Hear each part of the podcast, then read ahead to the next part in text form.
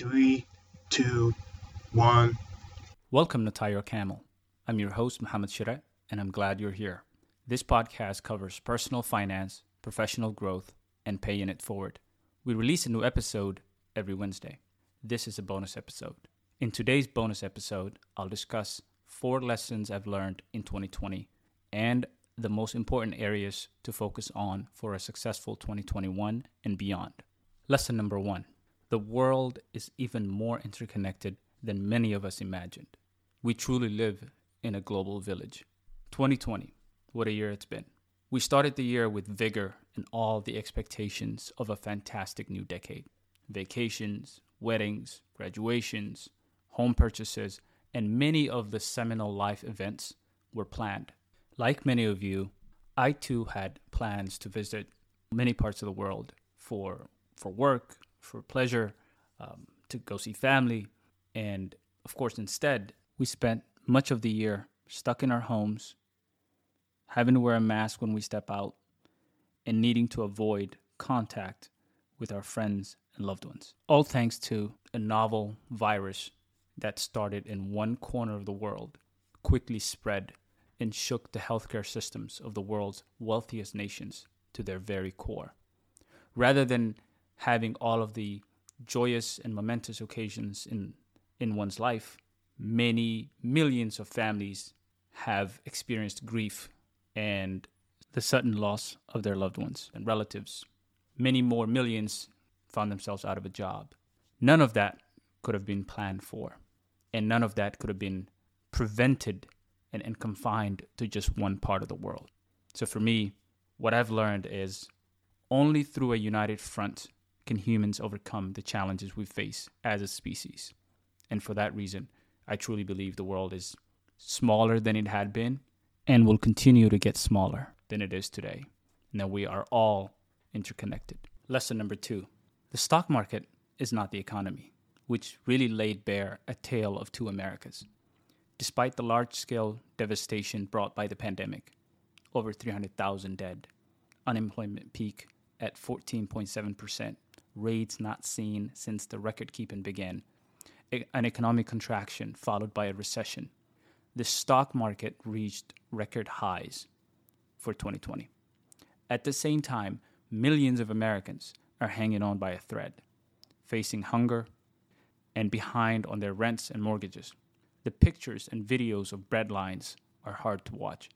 It's worth to remember that about 45% of Americans are not invested in the stock market. For them, the pain has been real and immediate. Meanwhile, the other half of Americans were able to work from home and saw their net worths increase. A tale of two Americas. Lesson number three No one is immune to unemployment. As the economy came to a screeching halt in the spring and early summer, millions of Americans across professions, industries, geographies, and educational levels quickly find themselves out of a job. These are not just salary and hourly workers, but people who are highly educated, who just by sheer uh, misfortune find themselves in industries that were disproportionately impacted by the, the shutdown of the economy. And now all of a sudden, we're f- facing job loss, we're facing not being able to pay their rent and mortgage right at the same time as most companies were hunkering down and rescinding job offers and just focusing on how to survive. Like you and I, companies also have to tighten their belts when things get rough. And typically, payroll is the biggest expense that employers incur. So, when the economy came to a halt, companies started laying off, furloughing employees, definitely freezing new hiring, and all of that caught many millions of people unawares and unprepared. And this is where my fourth lesson for 2020 really became crystallized for me. Lesson number four the importance of having a healthy emergency fund cannot be overstated. Conventional wisdom holds that an emergency fund that covers three to six months of basic living expenses is enough that anything beyond six months could be deployed in the market or somewhere else to receive a real return. As we approach the end of 2020, we are now in the 10th month of the pandemic.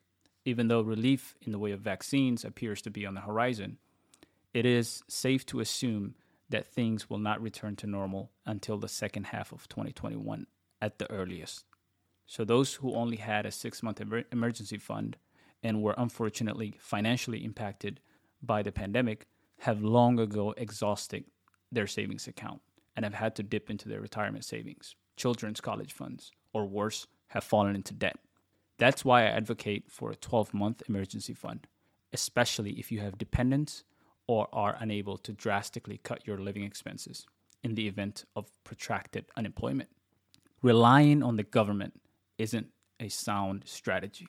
The government might supplement, but it'll never provide adequate support to truly lift those in need. As we're all seeing now, millions of Americans still continue to suffer the lingering effects of the pandemic, yet the government is nowhere to be found. So relying on the government as a safety net is never advisable. So, just to recap here, the four lessons that I've learned for 2020 that I imagine many of you have learned as well were the world is even more interconnected than many of us imagined. In a lot of ways, we really do live in a global village. Number two, the stock market is not the economy. It is truly possible for half of the country to have the best year as far as their financial net worth is concerned, while the other half suffers untold financial ruin. Number three, no one is immune to unemployment. Despite all of your accomplishments and all of the educational attainment that you have, you could still, by no fault of your own, find yourself out of a job. And number four, having a healthy emergency fund provides you that cushion to not have to rely or depend on outside support, least of all, the government as your safety net when life throws you a curveball. Now that we've reviewed my key takeaways for 2020, let's turn our attention to what we can do to have a successful 2021 and beyond, focusing on the three themes of this podcast along the personal finance domain, in the professional growth area, and then through engagement with our communities and paying it forward. So, on the personal finance front, you need a budget. If you don't already have one, make that the very first thing that you do. If you have one, revisit it and see if it's still appropriate for your lifestyle. There are many different approaches to, to budgeting. You can do the line item approach, you can do the zero based budgeting, you can do the 50 30 20, the 80 20, just to name a few. You'll need to use budgeting tools that are appropriate and provide you the right level of visibility and transparency so that you know if you are sticking to your budget and where where there could be fat that you could trim and even get additional savings. Number 2, you need an emergency fund. This is the single most important pillar of financial stability. For more, please listen to episode 1 of this podcast which covers this topic in depth. Number 3, you need a sound investing strategy. It is important to begin with the end in mind and work backwards. Take a moment to write down your medium and longer term financial goals and then see what is the appropriate path that will get you there. Number four, estate planning. Simply put, estate planning is the process of choosing who will receive your assets and who will take over your responsibilities in the event of your unexpected death or incapacitation there are six things that estate planning covers having a will and or trust having a durable power of attorney beneficiary designations letter of intent healthcare power of attorney and guardianship designations start with a will then move on to the other aspects of estate planning so that in the event that something were to happen to you your loved ones would have clear instructions on how to carry out your wishes this covers everything from distributing your wealth to taking care of your children if you have any. We have seen plenty of stories, even in 2020, where people who were of considerable means, some of them even famous, have passed away and did not have a living will or did not leave behind instructions on how to what to do with their wealth and that created a whole host of problems for their heirs. On the professional growth side, you need to set appropriate goals for 2021. Goals that you will accomplish as an employee, goals that will allow you to get to that next level. As a 1099, you also need to set goals. Maybe you need to hit certain quarters. maybe you need to increase your, your revenue by X amount, whatever is appropriate for your particular space. Likewise, as a small business owner, maybe you need to be able to add additional headcount and grow your business. On the career plan side, you need to have a map of your career over the next five to 10 years. If you don't already have one, make that something to focus on for 2021. If you already have one, review it. Does it still make sense for you? Is that still the path that you want to be on for the next five, 10 years? Number three, find mentors and sponsors. A mentor is someone who has been in your shoes, who has a lot of experience, and from from whose wisdom you can you can learn and grow. That's not the same thing as a sponsor. A sponsor is someone who has the influence and authority within your organization or within that sphere to help propel you and get you to the next level. A sponsor is someone who will be pounding the table for your success in rooms that you're not in. So the two are both important.